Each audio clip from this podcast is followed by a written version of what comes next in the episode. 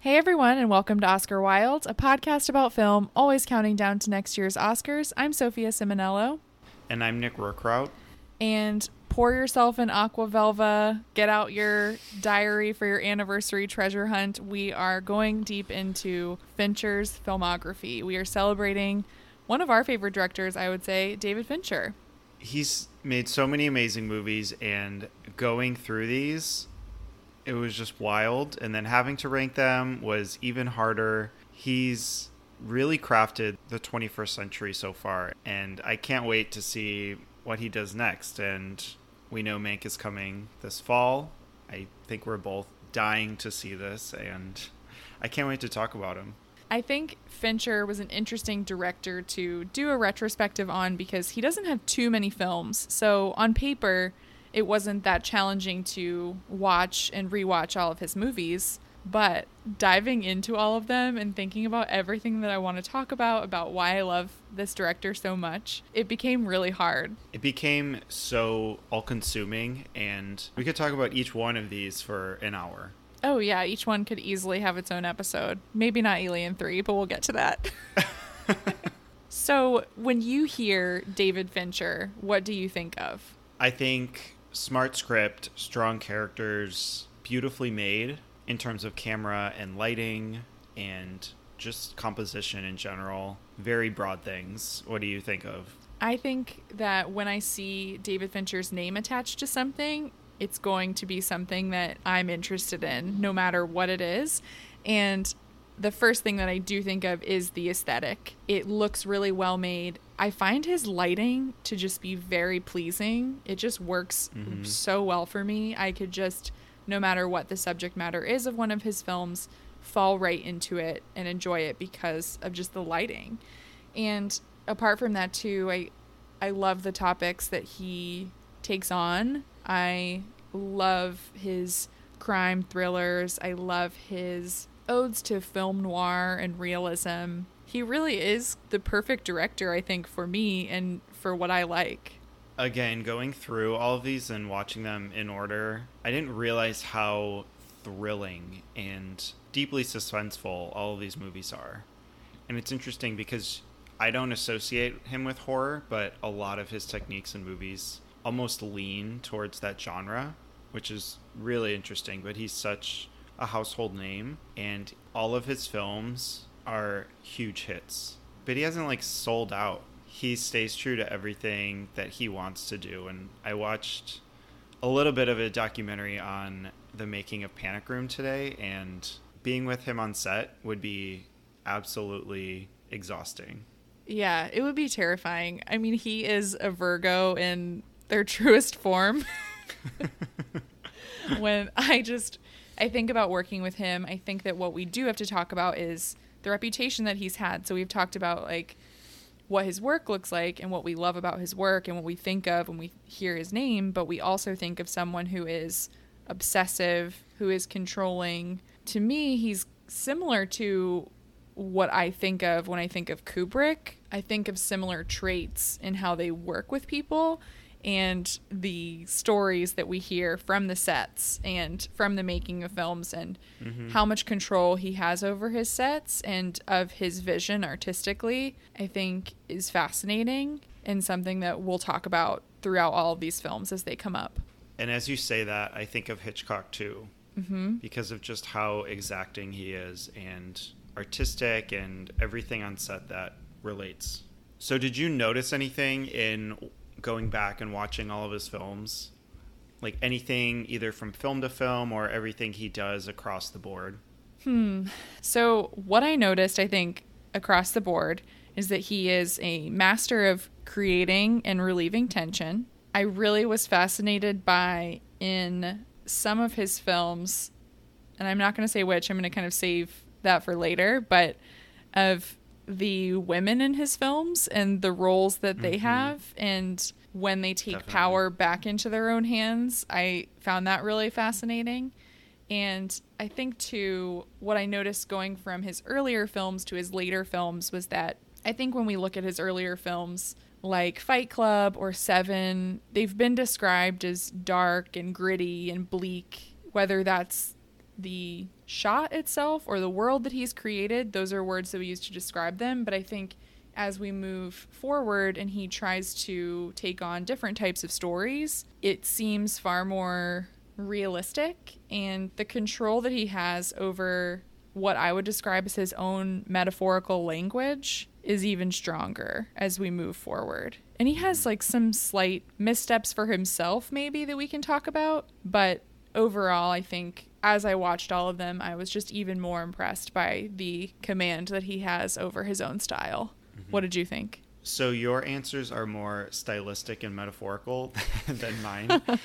but it's interesting to see his evolution because you definitely get to a point where, and we'll mention this later as we talk about each film, but there's a point where it's like, okay, now this is really what he has solidified himself as and uses for the rest of what mm-hmm. he's made so far. Mm-hmm. But think specifically to me, it was interesting to see how he used CGI in every single movie. Yes. In just very different ways. And it represents different things. Like in Benjamin Button, you have the actual character being CGI pretty much the whole time. And by this point, it's it's evolved and technology is a lot better. But going back to like Alien Three, say, where the alien is like horribly pixelated on screen, is not great.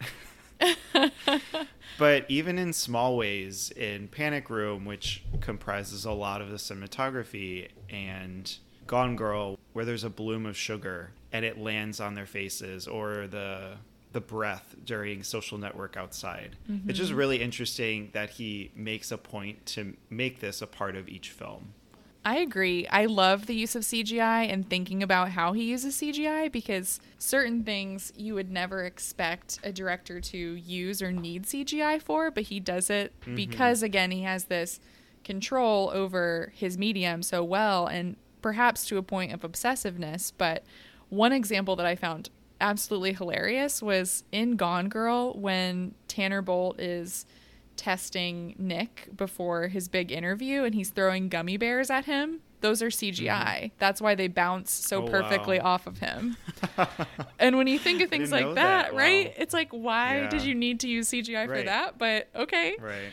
Um, another example that I thought was fun was that in the social network, how Armie Hammer plays the Winklevi how he during the famous regatta scene he uses CGI, of course, to make them twins as one actor, but the way that he uses it for that boat scene in particular with the stunt double was really interesting and very cool. Mm-hmm.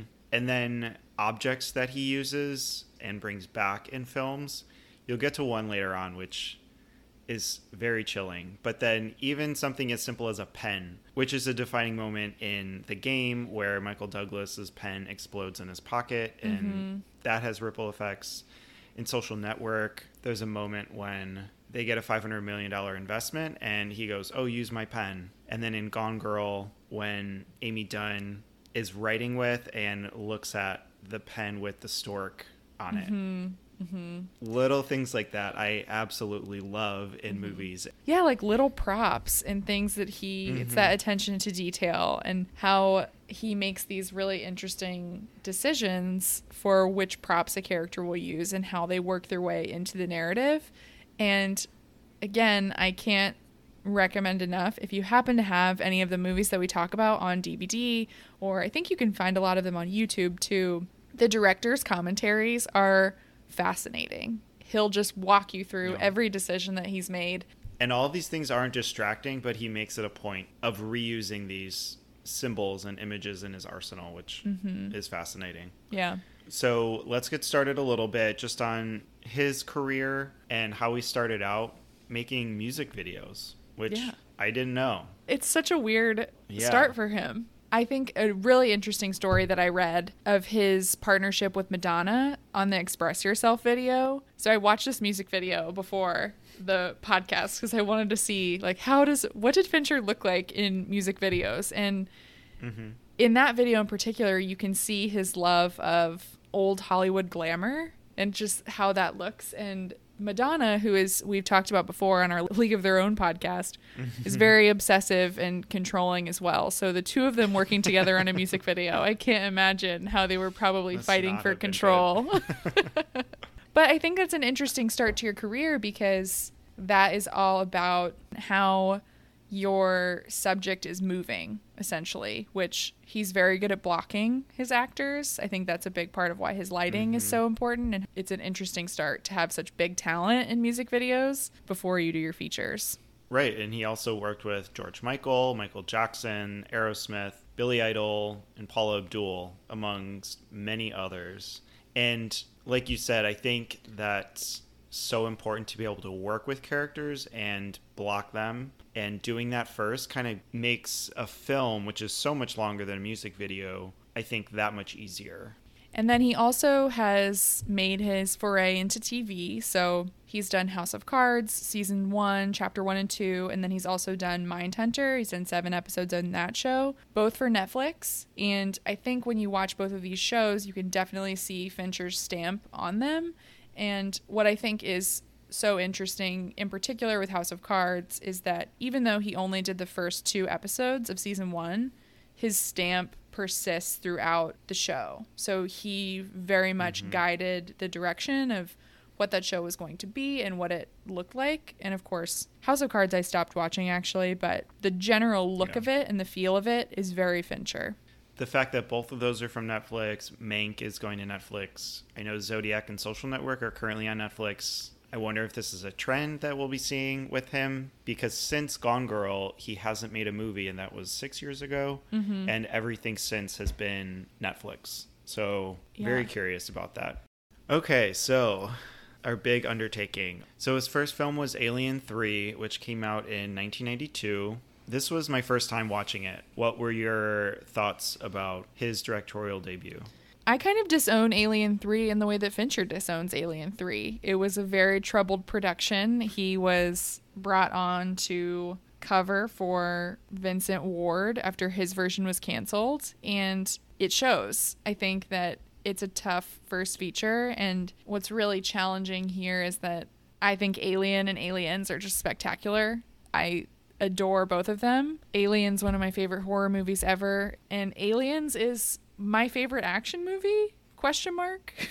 so Wow. I think that when you're following up Alien and Aliens to get to that level is hard and for me it, it doesn't work. I think the CGI is tough too and I prefer to think of his first feature as 7. What do you think about it? I think he was almost put on this pedestal to finish this trilogy. Mm-hmm. Was it Ridley Scott did 1 and James Cameron did 2. Okay. Those are two huge names. And I think putting Fincher up there too as his first movie is a lot of expectation. And while I feel like it was a good ending, it plot wise to finishing this story, it was kind of a miss for me. It just could have been a lot shorter. That'll be a theme we'll talk about too, I'm sure with you. Not overly, but That's one good. other time for sure. Yeah. Mm-hmm. But I definitely agree that his next film, Seven, was much, much better and came out on September 22nd, 1995, 25 years ago. Insane. Crazy. And his first foray into the psychology of a serial killer. Oh god, I love this movie so much. This one also it's our first Fincher Brad Pitt team up, which we will talk about. so it stars Brad Pitt, Morgan Freeman, Kevin Spacey, Gwyneth Paltrow, and general synopsis here. Two homicide detectives are on a desperate hunt for a serial killer whose crimes are based on the seven deadly sins.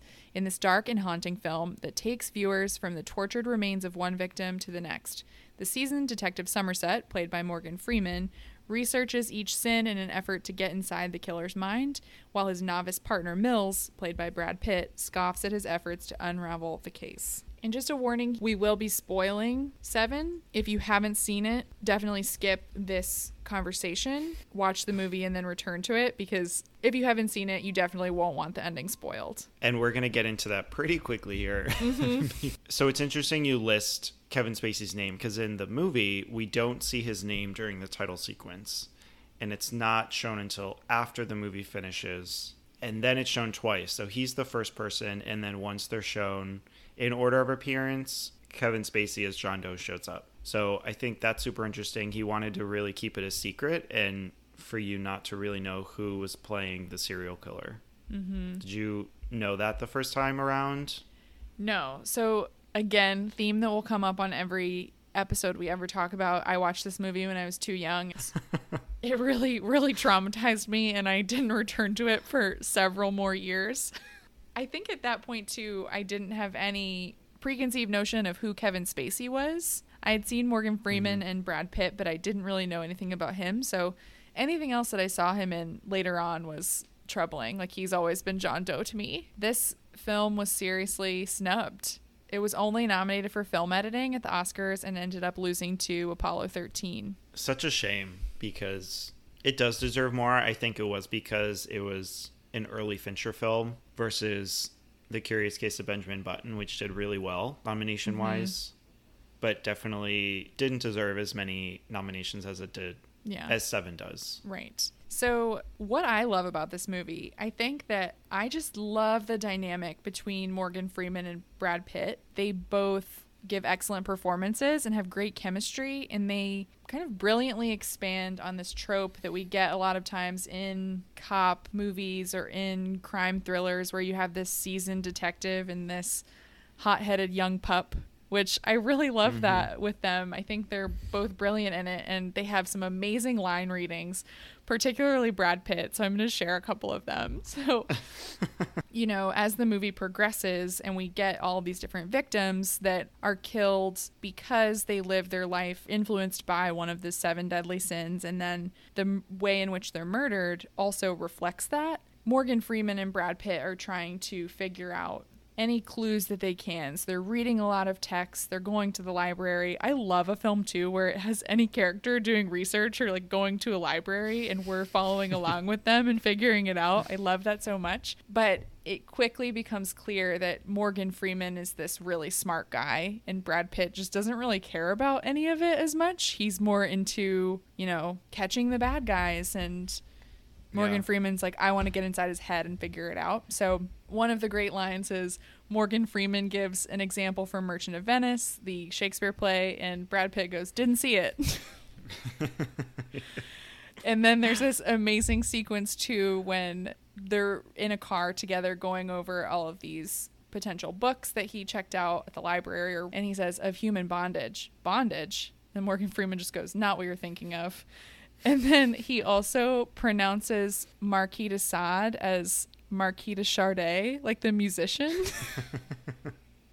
Which was just so good. Like thinking about that is just it's so perfect of what that character would do and I loved that touch. This was one of Brad Pitt's early movies, and I think it's interesting that he's kind of playing himself in a way mm-hmm. as this young actor, young cop, learning he lives emotionally and acts so unlike Morgan Freeman would mm-hmm. in this mm-hmm. movie. And ultimately, that is his demise. So, thinking about any scenes or shots we want to talk about, I love the title sequence. I think that Mindhunter also has a very similar title sequence. So this actually, in a weird way, starts the partnership between Fincher and Trent Reznor of Nine Inch Nails because they play a remix of "Closer," the song by Nine Inch Nails, over the credits, and it's very creepy the way that they're stitched together. You have all this handwriting, and the idea is that John Doe is writing out the opening credits, which I really love. I thought that was really interesting he has kind of an interesting appreciation and focus on his title sequences, but this one here is grueling to watch and very scary. You see him like shaving off his fingertips mm. so he doesn't have fingerprints, and it gets you into the mind of this serial killer. And I think too, this is how Fincher's experience with music videos comes in because this is so artistic and so different from what we've seen. And he's moving the title sequence forward in a way that we haven't seen, but he's also, to me, he was harkening back to the days of the like Saul Bass title sequences, Anatomy of a Murder, or those famous Hitchcock ones. So I really love mm-hmm. that. And similar to how you compared him to Hitchcock earlier, I think that's another another way that he does that. It's almost like this is his music video in every movie, which is so interesting. I agree. I hadn't I thought that. about that until now, and that's totally true. Yeah. So, a couple of fun casting trivia bits that I think are really fascinating. So Denzel actually turned down Brad Pitt's part, saying that the film was too dark and evil. And then after seeing a screening, he said he regretted the decision. I think this is interesting too because he goes on to play a cop with a mentorship role in Training Day, which is a couple years later. Mm-hmm. So I'm wondering if he would have taken this part, how Training Day would have played, if people would have seen those characters as clashing at all or too similar. I guess he was young at the time, and maybe his persona in movies hadn't been established yet, but I see Brad Pitt more in this role Mm-hmm. because he is more of a, I don't know, likable actor. I think Denzel has planted himself in like the drama scene, Mm-hmm. and he does a really good job at that. Yeah, and I think too, I would have if Denzel was in the part, I would have trusted him more to care a little bit more about it and not to have been so just like Yeah. hot headed. I think I could have seen him being more like the Morgan Freeman character. And Sylvester Mm-hmm. Stallone was also considered for the part of Mills, which is just so strange. And he also turned That's it down. just not right. No, Yeah. it just does not work at all. I'm so glad that Brad Pitt got this part because it really did not only cement him as one of Fincher's best collaborators, but it also, I think, moved him in the direction of being a serious actor, quote unquote. He didn't take Mhm. his shirt off actually in Seven because of Legends of the Fall. He wanted to move away from that reputation, which is so funny because that is the reputation that he'll always have. I think he can be both. and then he does it later on again. So yeah, yeah, it's- it's you know, then we have Fight it didn't stick. And then also in early stages of production, Al Pacino was considered for the role of Somerset, but couldn't due to scheduling conflicts with City Hall. I'm not sure I would have liked this either. I like how Morgan Freeman is very cool and collected, and I feel like Pacino can be a little more abrasive in the delivery of his lines, mm-hmm. which makes him just more forceful as an actor. And I think those are maybe more of the roles he plays. But Morgan can kind of go both ways when he needs to. And I think Morgan here is a better partner to Brad Pitt.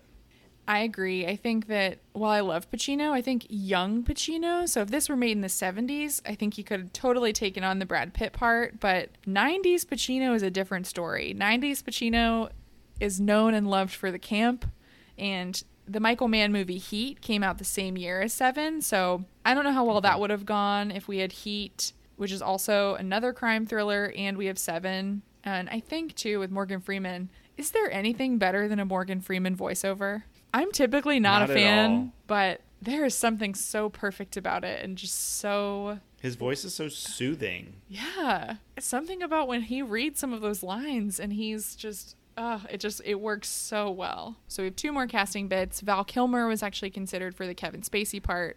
I think Kevin Spacey's perfect as John Doe. I think it works. He's he's really good in Yeah. this. And also Gwyneth Paltrow didn't want to do Seven because she also thought it was too dark, but Brad Pitt was her boyfriend at the time and that's why she took the part What love can do. gave us a great cast.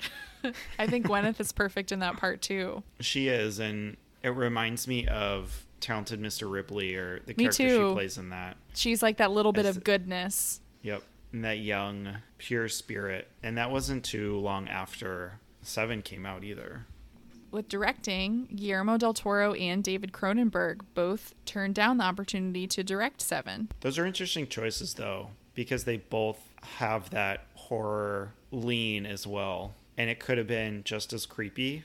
So let's get into some quotes. The movie ends with a really great quote. Morgan Freeman doing the voiceover, he says, Ernest Hemingway once wrote, The world is a fine place and worth fighting for. I agree with the second part. Just perfect Morgan Freeman. And all of this coming after, of course, the final standoff between the two cops and John Doe, having this strange delivery by this truck who Oh approaches, God. arrives, and the driver gets out of the car with, it's fun to note, Morgan Freeman pointing his gun at him, which he talks about earlier, how he has never shot a gun before, never killed anybody, mm-hmm. and this was another one of my favorite moments from the movie because Brad Pitt's like, I shot a guy as we were going in an apartment, and he, he's like, what was his name? And he can't think of his name, and that again is just such a perfect dynamic mm-hmm. Of this young guy being so excited to root out evil, and it didn't mean anything to him Yeah. besides that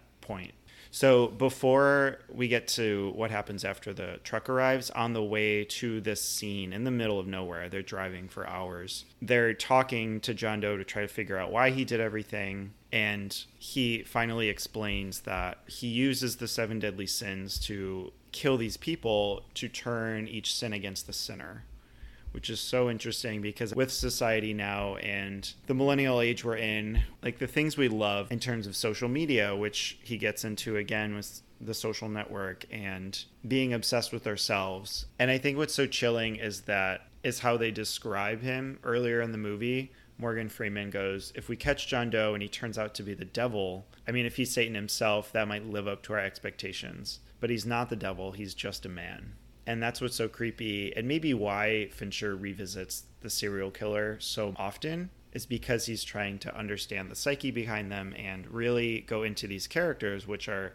such an important part of his movies Definitely. So, thinking back to the murders, which murder did you think was the worst? We don't actually watch any of the murders, but the crime scene, Right. or just the idea of the murder, which one is the worst for you? which is interesting again that he mm-hmm. doesn't show anything he just Yeah. shows the aftermath Yeah. i think the hardest ones for me are so there's the fat man Gluttony. and that one's mine. So with gluttony, the explanation is that he kept feeding him to the point that he would throw up and his stomach expanded and his body like exploded. And imagining that is one of the worst things. It's And he horrible. sewed his body back together. that it's it's so bad that and that's the first murder that we see. That's the first crime scene that we get in the movie. Yeah. And it's Yeah. just the way it starts out, you just know you're in for a hellish experience. It's like we're each Brad Pitt looking under the table and smelling that vomit. Oh my god. It's so bad. And the other Yeah. one I'm really I'm not going to explain in detail at all, but the lust It's- murder is the worst possible thing you can think of. It Yeah. just it makes me so sick. Ooh. just the way the victim, the man who was involved, expresses the actions and what happened in the Mm-hmm. interrogation room. And he's like so frozen and cold and crying. And flashing back to what he had to wear is just, Yeah. that's so disturbing. And it's also so disturbing because he's making someone else do it. So hearing No. the other perspective in it is what makes it that much more sickening. All right. So our ending. So throughout the film, we see murders that coincide with five of the seven deadly sins. We have we have gluttony, lust, pride, greed, and sloth. So we get those. There are two left. We have envy, and we have wrath. And the way that we get those in the end, if you've heard an iconic quote from Seven, you've definitely heard what's in the box. Or if you've heard that and you never knew where it was from, now you know. but that delivery man that you mentioned, he delivers this box. Somerset, Morgan Freeman, goes to look in the box, and we don't actually see what's in the box, which I think is another really Right. important detail and skill that Fincher has here of what he's choosing to show us and what he isn't. Because we see Somerset's reaction and we hear John Doe tell Mills, Brad Pitt, that he took a souvenir from his wife and it was her head. So we know that her head is what's in the box. the whole f- scene is shot so well and Mm-hmm. i read an article about the lighting during the scene and Mm-hmm. how kevin spacey the lighting around him changes a lot but he's backlit in one part almost as if he had a halo Mm-hmm. and he's this like god figure shot from below which is like very brooding and watching brad pitt freak out inside and become so emotional and not know how to deal with everything and Mm-hmm. Morgan says, "Put the gun down. You know he wins if you kill him." Mm-hmm. And he has to kill him because he just murdered his wife and child that he didn't even know about. It's the perfect ending. yeah, it's the perfect ending and it wraps it up in a way that is just so so dark and one of the things that John Doe says to Mills is he says become wrath the sin that he feels he's living his life by and mm-hmm. he also shares perhaps I'm envy so those two represent the last of the sins and of course yeah, like you said, Brad Pitt has to kill him. And you just see his anguish in that moment too, because he, he goes from what's in the box to what's in the box. Like, just like. and I, I love how he makes Brad Pitt the only living victim mm-hmm. of his crimes. Chef's kiss on all of that. You think his wrath is going to go away? Right? Mm, no. no. Oh, mm-hmm. man. So, which villain do you think is scarier, John Doe or Mark Zuckerberg? Definitely John Doe for me. We'll get to Mark in a bit, but I do not want to know how this man thought of all these crimes, hatched his entire plan. Mm-hmm. So, this sloth murder, he didn't even die, but he had him tied up for a year. And the fact that he was planning this for that long, I just, I can't. So like, sick. Those are nightmares. So, one really interesting thing I noticed when I went back and watched was that there are a couple actually of shots where we see Gwyneth Paltrow laying on the bed and it's just her head. We just see the blonde mm-hmm. hair. So, we kind of know if you're rewatching that her head is going to play a really big part in the film. And comparing Fincher to Hitchcock, Hitchcock had this fascination with blondes, with blonde actresses. You think of Tippi Hedren, Grace Kelly, Kim Novak, all these women in his films in Gone Girl, we have another blonde. We have Amy. And Gone Girl opens with a shot of Amy's head where we just see her blonde hair in a very similar way with Nick Dunne's voiceover saying, When I think of my wife, I always think of her head. And hmm. I was just blown away by that parallel and that similarity. It was it was spooky. It really freaked me out. And that's something he definitely put into recall this movie. So, Seven, this is the only movie we'll do this with because we'll fly through the others. But if you could give Seven yeah. one Oscar, what would you give it? I mean, I know I know it was nominated for editing, and I probably would give it that. What about you? So, I think I would give it Best Director. I think it's a really impressive feat. And if we're thinking of the Oscars that year, Mel Gibson won for Braveheart. Like, I would love to take that away from him. We also have Chris Noonan for Babe. Tim Robbins for Dead Man Walking, Mike Figgis for Leaving Las Vegas, and Michael Radford for Il Postino. There's definitely room for Fincher. Weird. Yeah, I'm down for that. So next up is a movie I adore. I've revisited multiple times. The Game, released on September 12th, 1997. So we're very close to it hitting 23 years. How do you feel about this movie? So this was my first time watching it actually, and I think because of that, I was looking for a lot of the Fincher hallmarks that I love, and mm-hmm. I didn't find them there as much as in some of the others. So I didn't find it to be as aesthetically pleasing, but I did think it was a great thriller. I'm not personally drawn to Michael Douglas as a leading man very much, so I think that could have been part of it too. And I didn't find him and Sean Penn to be believable as brothers. I did enjoy it, but it was not one of my favorite Finchers. Wow. Rude. I'm sorry.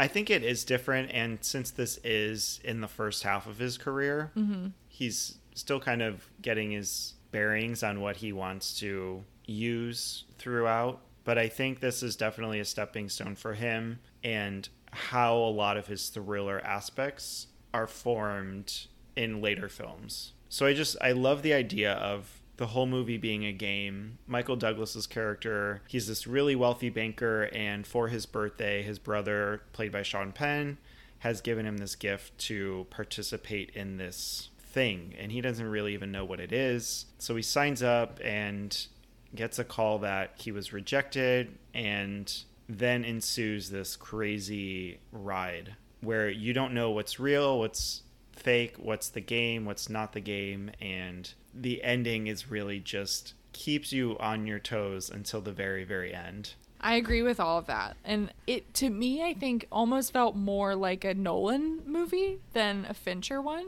which okay. could also make sense as to like, why you like it a lot. It felt very the idea of the game being within the movie but also the movie itself being like a game for viewers. Mm-hmm. I think that is very Nolan like. Mm-hmm. One thing I do want to talk about though is that title sequence because watching it in 2020 when your favorite TV show is Succession, it is impossible not to see that as just I thought, did they consult these artists before they made the title sequence of Succession?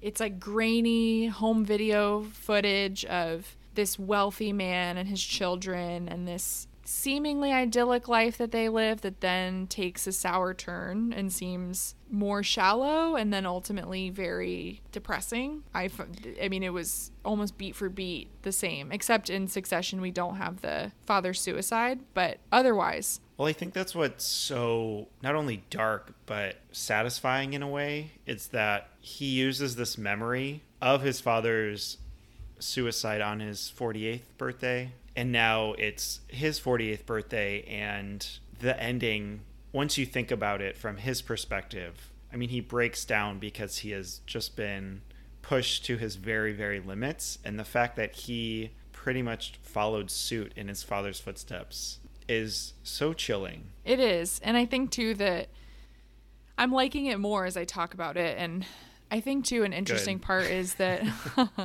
I mean it's hard for it to crack a top five in a list of Fincher for me. It's yeah. just it's challenging. Yeah. But you know, the idea that this could be something there could be something like this that is happening, maybe, and we just don't know about it. It's horrifying. It's so yeah. scary. I mean it's in one way it's super exciting and the way the characters talk about oh i wish i could go back to my first time it's like you want to experience that but then mm-hmm. you see what happens in the movie and it's like why would you ever want to go through this yeah oh it's sick so i really recommend this one next up is fight club maybe the most iconic is it, i think in terms of names i think this was the first movie i saw of fincher's mm-hmm because it's so well known. Mm-hmm.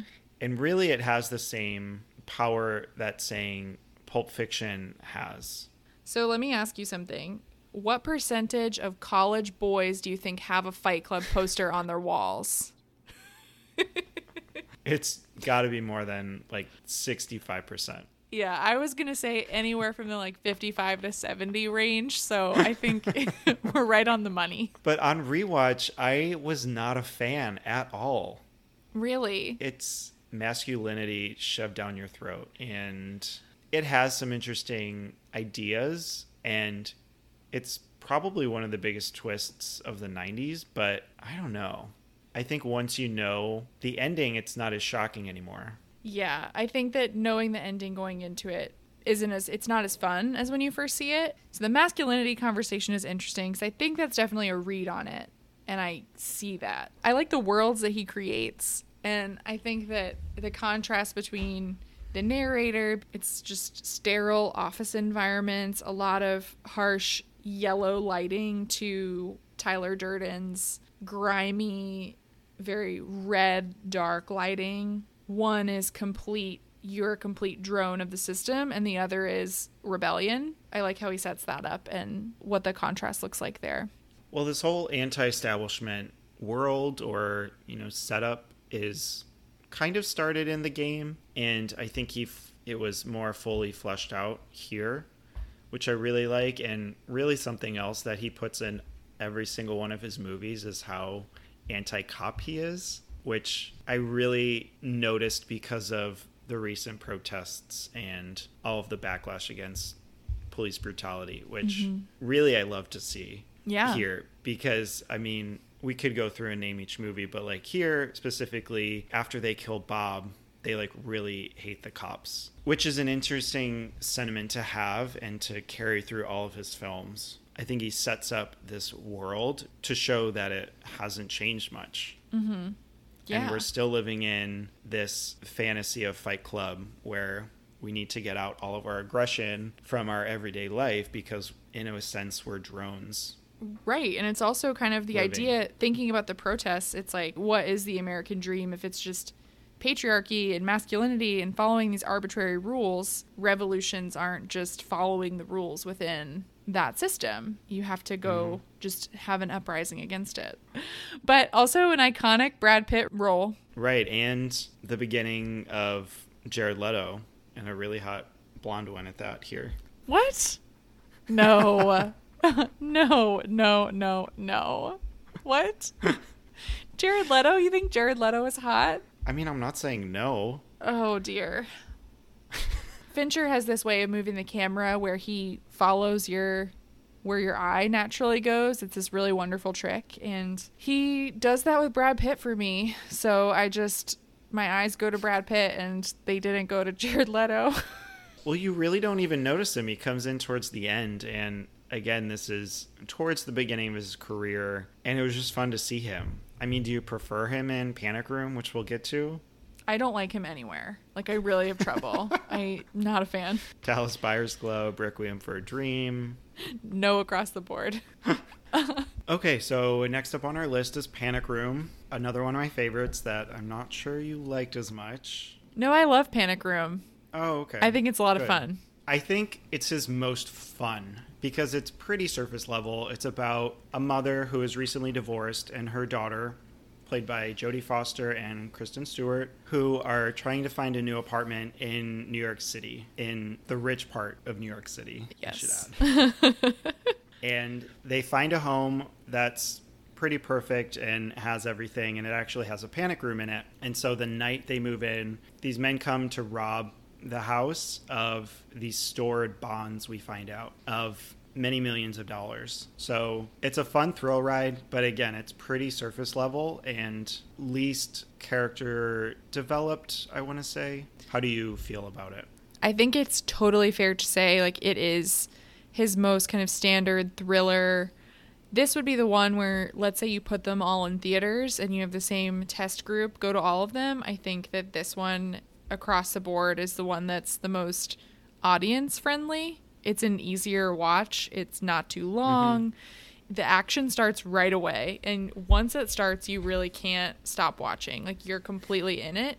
And I think it is his most surface level, but I'll also say I think it is really impressive for what it accomplishes like, on one set. So, fun facts about the filming. I think it they had like 130 days to film, which apparently is pretty short, mm-hmm. according to Fincher. And he actually rebuilt the entire four-story brownstone on a soundstage where they could drive. They like laid pavement inside the soundstage. They built the house over 15 weeks for six million dollars. So what you see in the movie is like a recreation, which is insane to me. Yeah.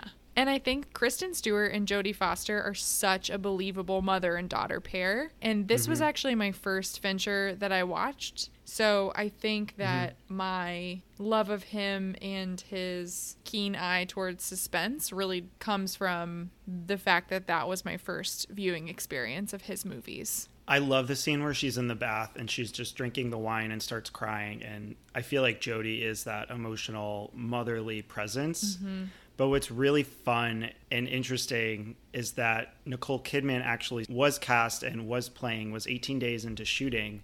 And then Jodie had replaced her. I have no idea why. And then also Hayden Panettiere was actually supposed to play the daughter, but then this young Kristen Stewart came in and replaced her as well. Mm. I think I read that Nicole Kidman got injured on the set of Moulin Rouge and couldn't continue filming. Wow. We'll fact check that. But it's a totally different movie with Nicole Kidman. yeah, I agree. I think that Nicole Kidman is much more elegant and Jodie Foster is much more mm-hmm. formidable. And I think we believe her in this role more so than I would believe Nicole Kidman. It would just be a different movie. And I think, too, the role that I think of when I think of Jodie Foster is Silence of the Lambs. And knowing what we know about Clarice, it's impossible, I think, to separate them because I think of her as this very strong, powerful woman who is going to win out in the end. I think one of Jodie's first films being Taxi Driver, playing this young prostitute. And I think Jodie just has a thicker skin. I think Big Little Lies has shown maybe a slightly different side to Nicole, but she's more fragile to me as an actress, which isn't a bad thing. It's just a different role. And this gets to be a more physical role in movie as it goes on mm-hmm. and as they're fighting with the men escaping the panic room the plot twist of Kristen Stewart's character having diabetes and that functioning as a plot device of why they'll need to leave the panic room I thought was really smart because I think that to keep the tension up and to keep the story going they have to exit the panic room at some point to keep that, Mhm. you know, alive and having that be the reason why. It adds even more to Jodie's performance and her character as this mother who's willing to do anything for her child and for the safety of her child while still just she's so fierce in the part and she's Mhm. she's brilliant in everything that she's in. I think that she's just one of those actresses, but in this one, it's just I feel like it's a perfect part for her and just I can't that's why I can't see it working with anyone else quite as well. using diabetes and using it correctly as a plot device is just amazing for a filmmaker because a lot of times medical conditions are placed in films unnecessarily and i don't mm-hmm. think we've had like diabetes as a central role since steel magnolias. And i think it's amazing that he did this and there's representation to people with this disease. I mean insulin has been such a big conversation recently and the cost of medication. So even getting into that, even though it doesn't at all as a film, is is noteworthy. I agree. So we mentioned Jodie Foster and Kristen Stewart. I think to seeing Forest Whitaker and your guy Jared Leto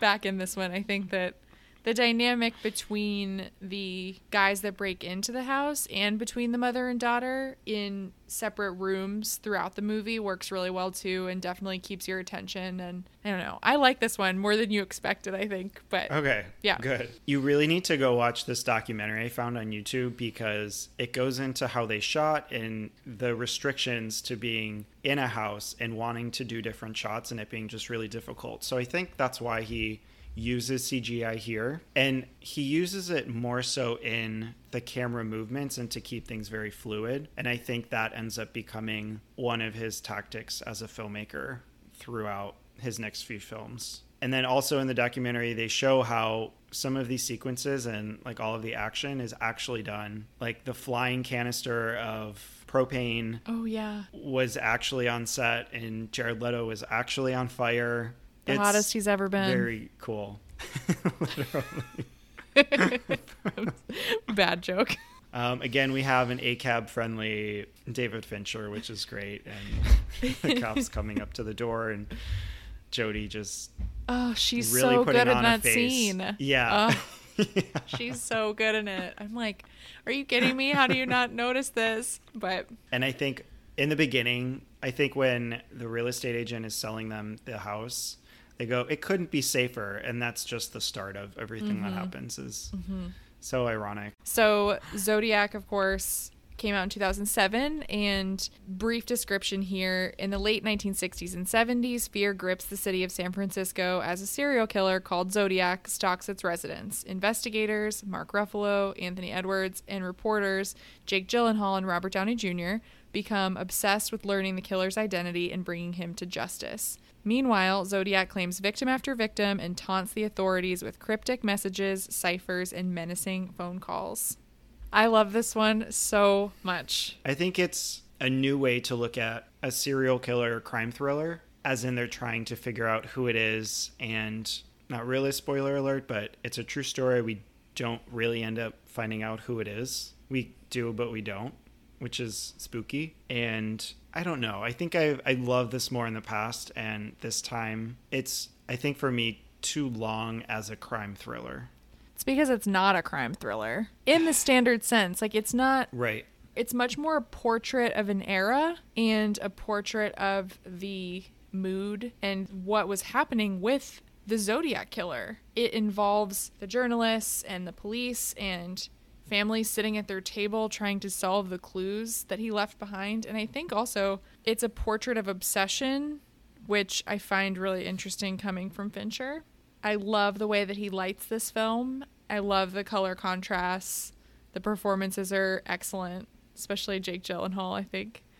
And I think it is the scariest scenes from any Fincher. Oh, for sure. I mean, the basement scene is maybe the second or scariest thing I've seen tied with Rear Window at the end. Like, that is the most uncomfortable I've ever been. And I'll compare that basement scene to another in a little bit.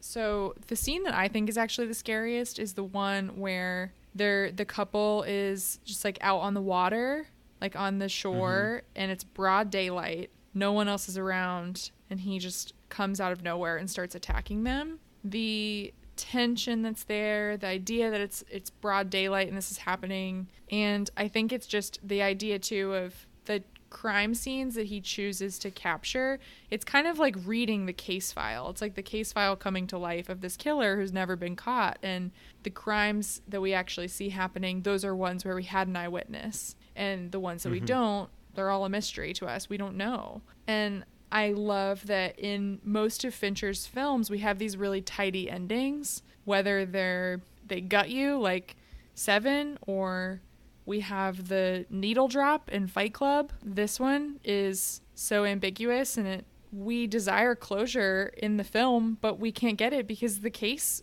has never had closure. And I love that. I think maybe because it was unresolved, maybe that's why I thought it ran too long. Because I feel like with movies that are long and slowly chugging along, there's something that's going to happen. And that's a plus and minus because it is part of the magic that Fincher really stands behind is that he wants to leave things ambiguous and he wants you to find things out and he's not going to clue you along the way. And I do like that. This one too, like we've talked about before, you don't like when there's an ending and there's nothing happening up to that point either with Right. slow burns. Right. And this one is it's it's long because it spans decades. It's the yeah, the events that we see are significant and the major life events of characters that we would consider to be significant like weddings, births, anything like that, we don't see because they're totally insignificant mm-hmm. to this killer and to the era of how this Zodiac killer swept up everything. And we still don't really know.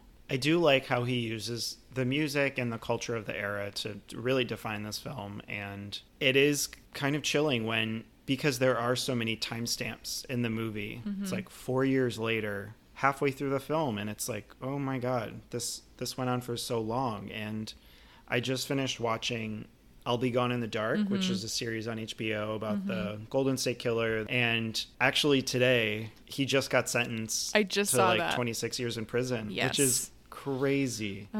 So a lot of things in this case, I mean, this also happened in California Mm-hmm. in like the 70s and there was a big span where he stopped. So a lot of similarities that I found even more disturbing. So, since there isn't really anything to give away, last question Do you think that Arthur Leigh Allen is the Zodiac? I wonder why they denied him twice as the killer because he did fit all of the boxes along the way, even early on. And maybe that's also so different as a crime film is that we were introduced to him so early. And usually that doesn't happen. That it's almost like we knew this guy was the person 20 minutes in, and it took us two and a half hours to get here back to this place. So I don't know. I mean, to me, it does. It might have just been Fincher putting in shots there, like in the end when Jake goes to see him and he just stares at him, and then a bunch more time passes, and then we come back. So mm-hmm. Do you think so, or Yeah, I think it. So, I'm just torn because I do think it was him, but I also always wonder do I think this just because I want closure and it's easier Yeah. for me if I know? But Yeah. who knows? Well, I recommend Zodiac. It's on Netflix. Let's move on to another long one The Curious Case of Benjamin Button. his longest of the bunch. You This feel it. is you really do. And I actually liked this one. Watching it again, I wasn't like watching it intently for the entire two hours and 48 minutes, but it had so many grand themes that I appreciated. And I'm not surprised that this was most acclaimed by the Academy. I had read the short story way back when it was released. Oh, really? and yeah, I mean, it's really short. He adds a lot to the story to make it watchable. But hmm. So I feel like the term Benjamin Button is kind of used in pop culture, whether you've seen the movie or not. But the mm-hmm. story was adapted from a short story by F. Scott Fitzgerald, and it tells the story of Benjamin Button, who is a man that ages backwards. there's not much to There's say. not much to say. it stars Brad Pitt and Cate Blanchett and a bunch of other random supporting actors. Mahershala Ali, Your favorite, Elle, Elle Fanning. Fanning, Taraji P. Henson. I think she was the best, maybe, Yeah, I liked for her. me. I mean, Ben is central, obviously, but and really, Cate has some great moments. She does. just in her fluid movements as a dancer, but Mhm. also in her speech. her bone structure in this is just amazing. Like her when she has like her hair in a ponytail, I'm like, oh my Yep. god. And she's just so elegant and graceful. So she's a perfect dancer. But Brad Pitt in it, so third feature film of Fincher's with Brad Pitt. And because I'm me, I checked the time and Brad Pitt wasn't like Brad Pitt how we think of him until almost the two hour mark. Yeah, and he's not there for long either. So this movie was nominated for quite a few Oscars. David Fincher's first Best Director nomination. So it won three Oscars. It won Achievement Art Direction, Makeup, and Visual Effects. And it was nominated for Best Picture, Best Actor for Brad Pitt, Best Supporting Actress for Taraji P. Henson, Best Director for Fincher, Best Adapted Screenplay, Best Cinematography, Best Editing, Best Costume Design, Best Score, and Best Sound Mixing.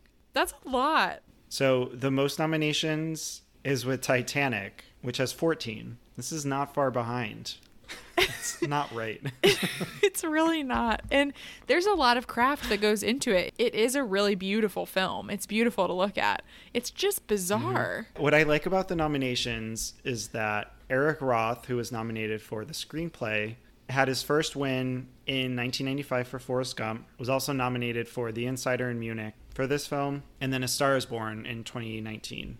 He also wrote the upcoming Dune, so there is a strong chance he'll have a nomination there. Dune is an it's an epic source material, so I can Yeah. see it. I have a Brad Pitt question for you before we move on. Marry F. Kill, Brad Pitt as Benjamin Button, Brad Pitt as Tyler Durden in Fight Club, or Brad Pitt as Detective Mills in Seven. Do we get to choose which age he is in Benjamin Yeah, Button? Yeah, you can choose which age.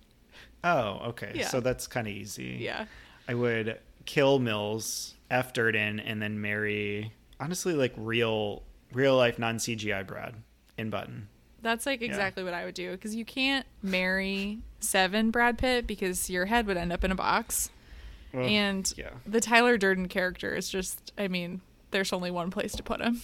Moving on to The Social Network, which turns 10 on October 1st, which is also wild. And we talked a lot about The Social Network on our Oscars of the Decade 2010s episodes. We won't go too far into it. So it's all about the creation of Facebook and the drama that ensues. What works really well in this film, honestly, everything, but I think the combination of Sorkin's writing and Fincher's directing really play well off of each other. You have this really fast moving, quippy script that feels often like a procedural, something like All the President's Men, paired with Fincher's eye for detail and just this perfect expression of mood and of what the setting was like then. And honestly, what we talked about last time that still stands true is that this is an incredibly prescient film. It was a 2010 film that told the story of our decade in a way that only David Fincher knew,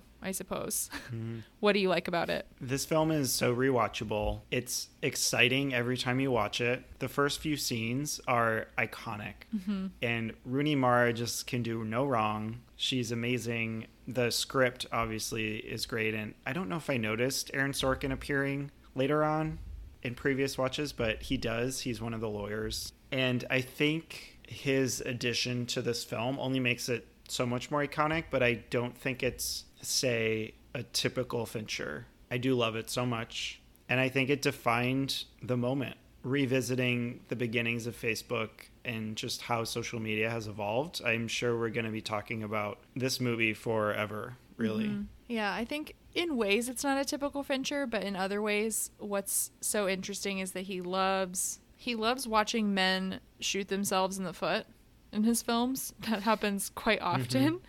And he makes very honest portrayals of badly behaving people and captures everything that they do wrong and what the consequences are. And I think he also is he's so brilliant at similar to Zodiac capturing the essence of an era and of a time and that Mhm. early 2000s, I think because we're not that far removed from it, doesn't feel like an era. It doesn't feel like a, a time period. And you're right, we'll be talking about it forever. And maybe it's because I've watched it over and over again that each viewing distances me from my original watch. And I don't rewatch films often. I know I've said that before. So the fact that I do, I think changes each time I watch it. It's it's really one of those movies you just want to watch at a midnight screening like Rocky Horror and like throw bread at the screen and like quote every single line because it's just fun The lines are so good. I mean, they just start to finish are impeccable. Dating you is like dating a stairmaster. That's the like the first five minutes. everything from the Winklevi and Apple Appletinis. It's just Oh my every small thing that happens is iconic. Dakota Johnson's in it. yeah. I love. I love the pacing and how things are presented and then how they're resolved and the intercutting between the court scenes in the present and the past when we're just kind of meeting all these characters and going through the drama. My other favorite quote is when Tyler Winklevoss says, I'm 6'5, 220 pounds, and there are two of me. so good. We'll come back to him later. So, The Social Network ended up winning three Oscars. It won Best Adapted Screenplay for Aaron Sorkin, Best Editing, and Best Original Score for Trent Reznor and Atticus Ross. It was nominated for Best Picture, Best Actor for Jesse Eisenberg, Best Director for David Fincher, Best Cinematography, and Best Sound Mixing. It's such a shame that this movie didn't win more Oscars. Yeah, I'm at least it won the Golden Globe for director and picture. The one I- time the Hollywood we- Foreign Press got it right. but to lose to Tom Hooper for director and to the King's Speech for picture is one of the greatest Oscar sins and tragedies that's ever happened. So our next film is The Girl with the Dragon Tattoo, which had already been made in Europe, but Fincher decided to take this on again. It's based on the novel, which is really one of my favorites. It's a nonstop thrill ride. Mm-hmm. So it's about a journalist who, in this film, is played by Daniel Craig, who's aided in his search for a woman who has been missing for 40 years by Lisbeth Salander, who is played by Rooney Mara, a young computer hacker. It's intense. Another great scene towards the end. Christopher Plummer is amazing.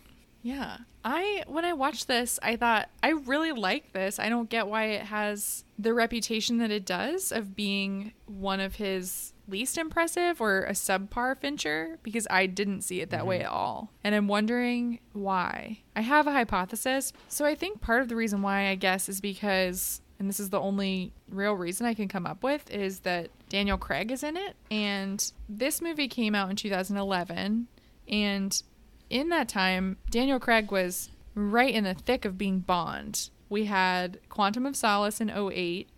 We had Skyfall in 2012. So this is sandwiched right in between those. And I think that when I see Daniel Craig in a thriller, I think Bond. And I can't separate him from Bond unless it's a completely different role, like something ridiculous like Knives Out, for instance. So I'm wondering if audiences had trouble with that, and that that's why they didn't end up adapting the other books with Daniel Craig and Rooney Mara like they were going to. The project just stalled, and I'm wondering if it was just a bad casting decision. I think he's good in this movie, but I'm wondering if audiences couldn't separate that. I feel like a lot of people who saw this one hadn't seen the Swedish trilogy. And there actually were all three films adapted from Stieg Larsson, but those all came out in 2009. And this came out in 2011, but I still think Fincher adds something totally different to it. Mm-hmm.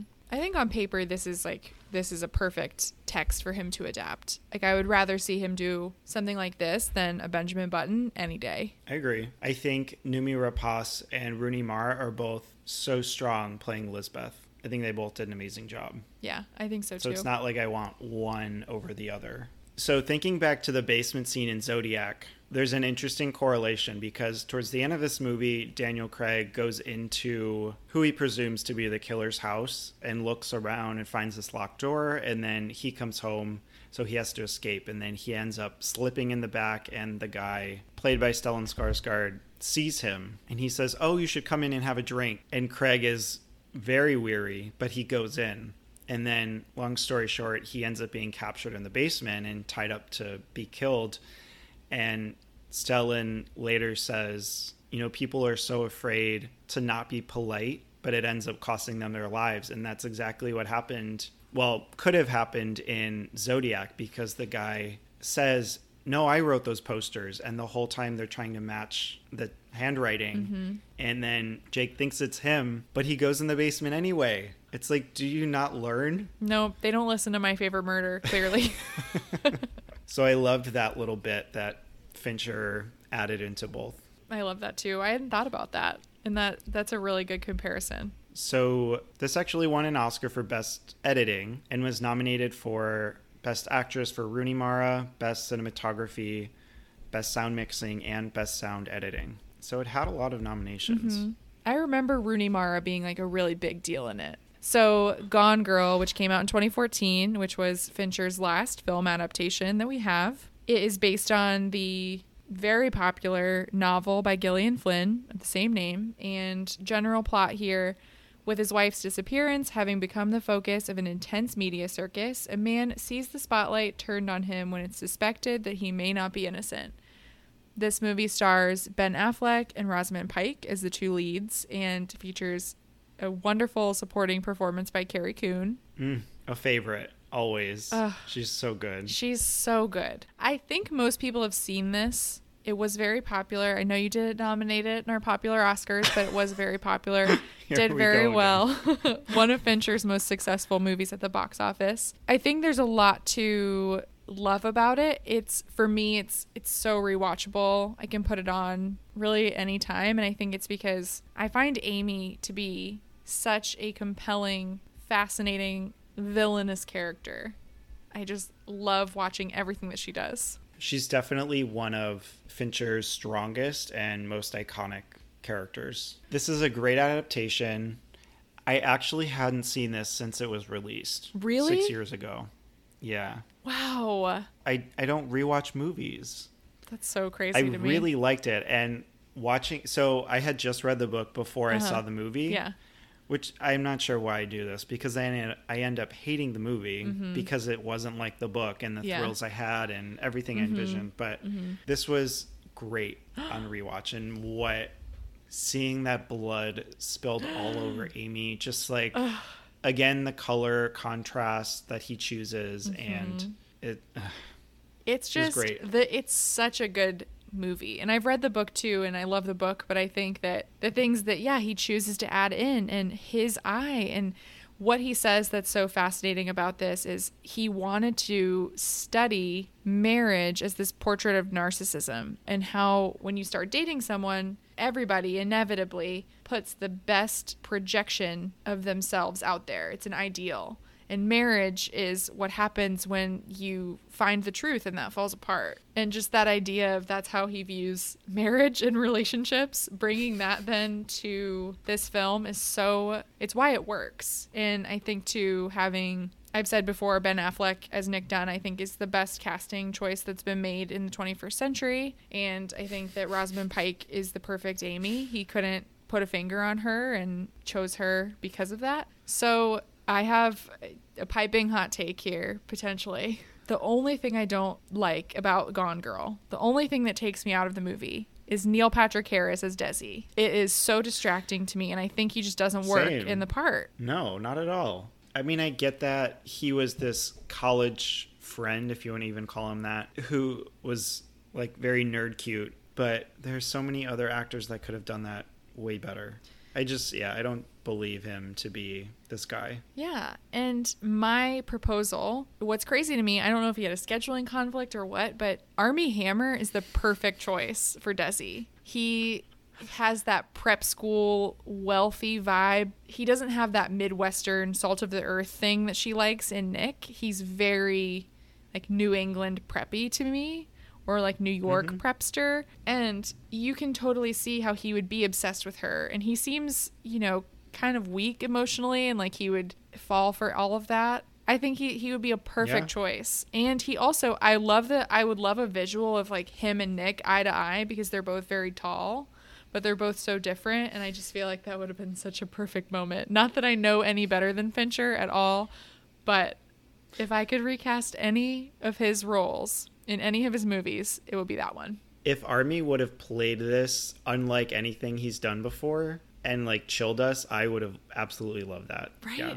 Yeah. So w- when she kills him, I think it would be even more powerful to see that of somebody who is stronger than NPH and way more satisfying.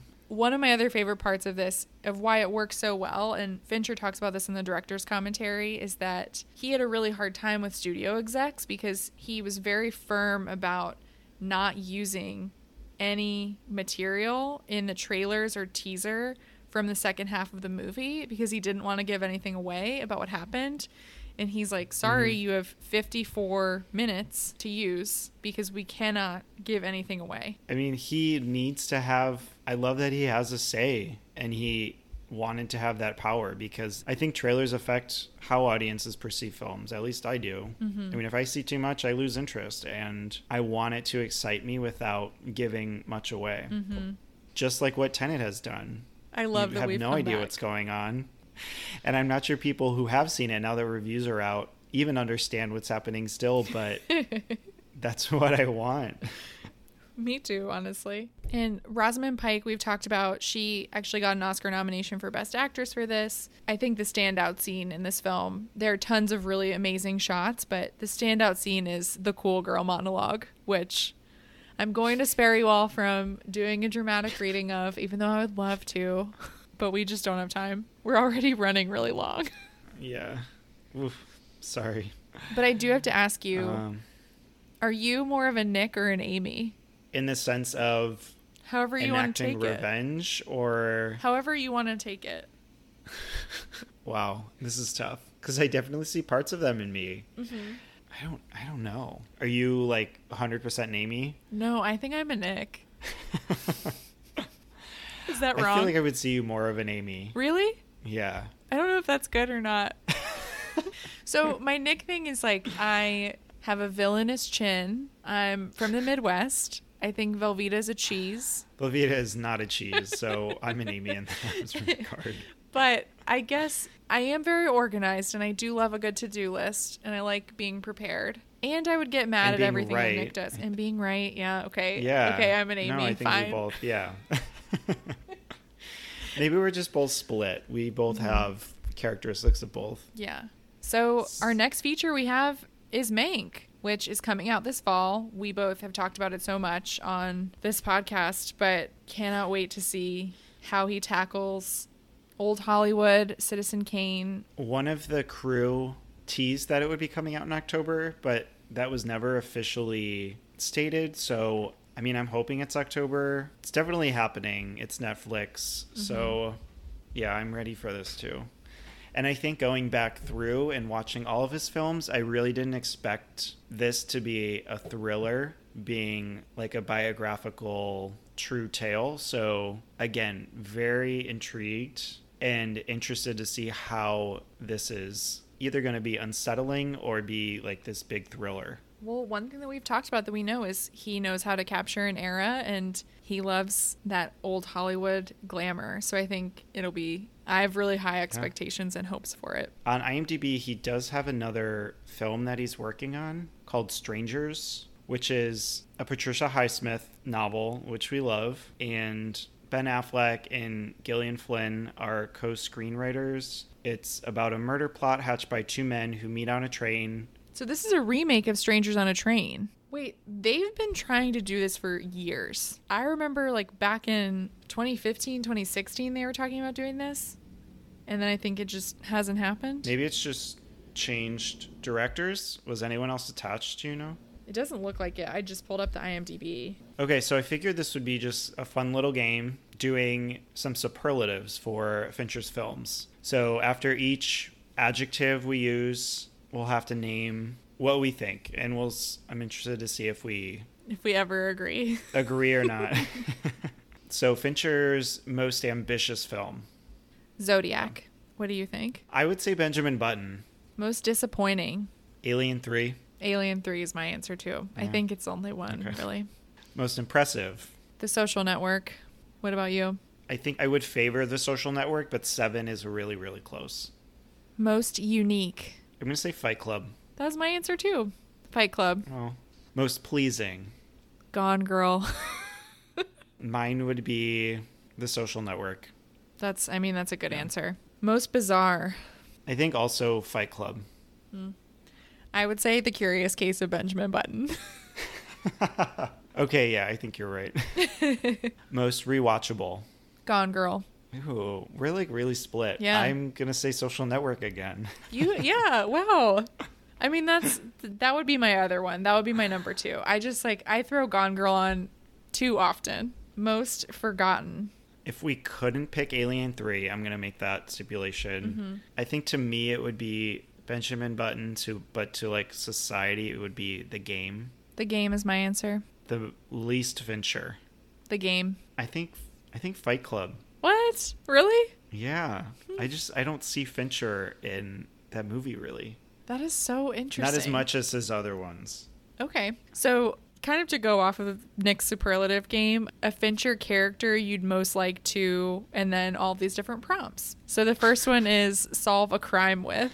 So I think Detective Boney from Gone Girl's really close, but I'd go with Detective Somerset from Seven. I would pick Detective Boney from Gone Girl. Oh, okay. Yeah, I love how she just fully comes around at the end and she's like so committed the whole entire time. So, I would love to have her on my side.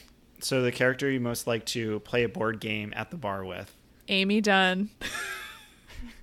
I'd want to see if I could beat her. I feel like it we would be it would be an interesting match, and it would depend on what the game was, but I would like to beat her. I think I'd play with Robert Graysmith, who is Jake Gyllenhaal in Zodiac, just because he loves games so much. I Mm. Mean, I think it would infuriate me because he'd be so good, Mm-hmm. but Okay, who would you want to be trapped in a panic room with?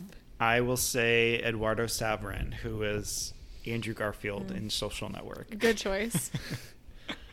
I'm going practical here and saying Lisbeth Salander because Oh my god. She could get me out of there so quickly and get everyone else out of that building and figure out some way to get me out of there and to get me back to safety.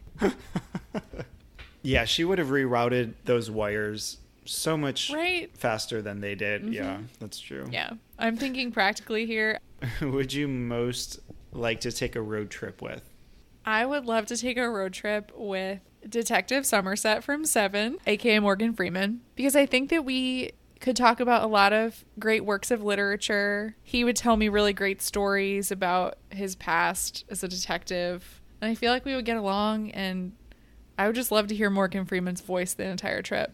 I think I'd pick Margo Dunne Mm, from Gone Girl. that's a good pick. I was thinking about her too, but I wanted to spread out my Gone Girl stuff. I mean, also just Carrie Coon, but I think Mm-hmm. even her character too is very personable. Okay, who would you want to start a business with?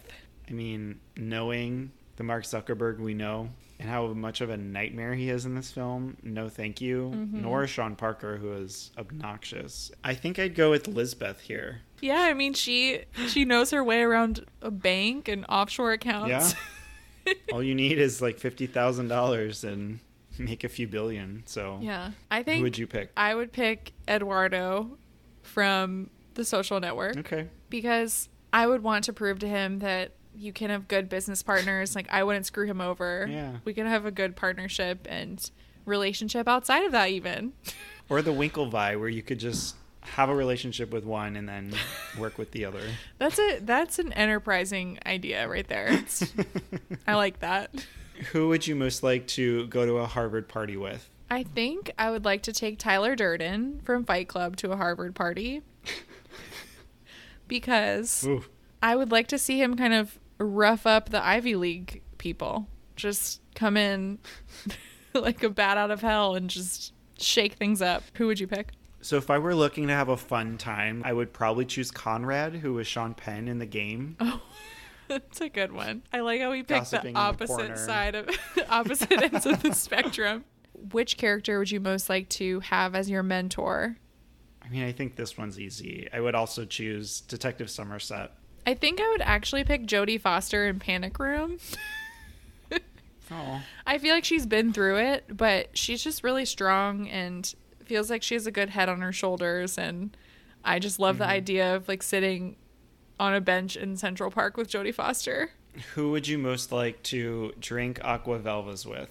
Which was the iconic drink from Zodiac, and I really want to recreate and see if it's actually that good. I do too, especially because it has vodka and gin in it. I feel like I would like it. I don't know.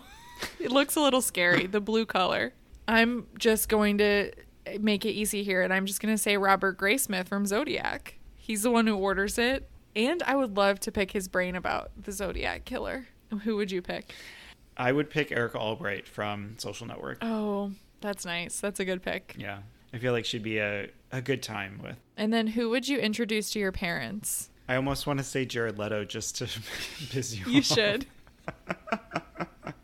I don't know. There's no good answer for this. I don't even think I would say Benjamin Button, but that'd be so creepy.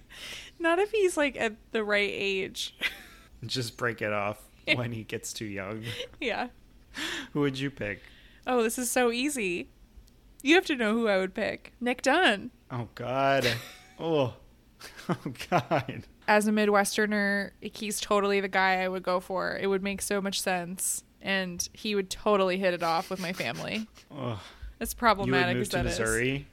Missouri, No. become a Missourian. I'm not moving to the navel of this great country, as Amy would say. Nothing against Missouri. Okay, so we've made it. We've made it. Almost Almost. there. We're just gonna go through our top five really quickly. Actually, I I made my whole top ten. I made my top 10 too. My tenth would be Alien Three. My 10th is also Alien 3. My ninth is Fight Club. Hmm. My ninth is The Curious Case of Benjamin Button. My eighth is Benjamin Button. So Okay. I could probably interchange those. Those are pretty equal. Yeah. My eighth is The Game. Ugh, so sad. I'm sorry. My seventh is The Girl with the Dragon Tattoo. My seventh is Panic Room. Okay. My sixth is Zodiac. Ugh. My sixth is Girl with the Dragon Tattoo. I feel pretty secure about my top five. I feel very secure about my five. I feel like they haven't really changed that much. Like even on rewatch, hmm they didn't change too much. Some of the order within, but these five have kind of been my go tos. I will make a note. One of them I feel like I put in mainly just because of its cultural impact. My fifth is The Game. My fifth, and the movie that I was just referencing, is Fight Club. My fourth is Gone Girl. My fourth is Seven. My third is Seven. My third is Gone Girl. My second is Panic Room. My second is The Social Network. Okay, and my first is The Social Network. And my first is Zodiac. Interesting. Yeah. We differ a lot on those. We really do. Well, so we share the social network seven and Gone Girl. We're all in our Mhm. top fives.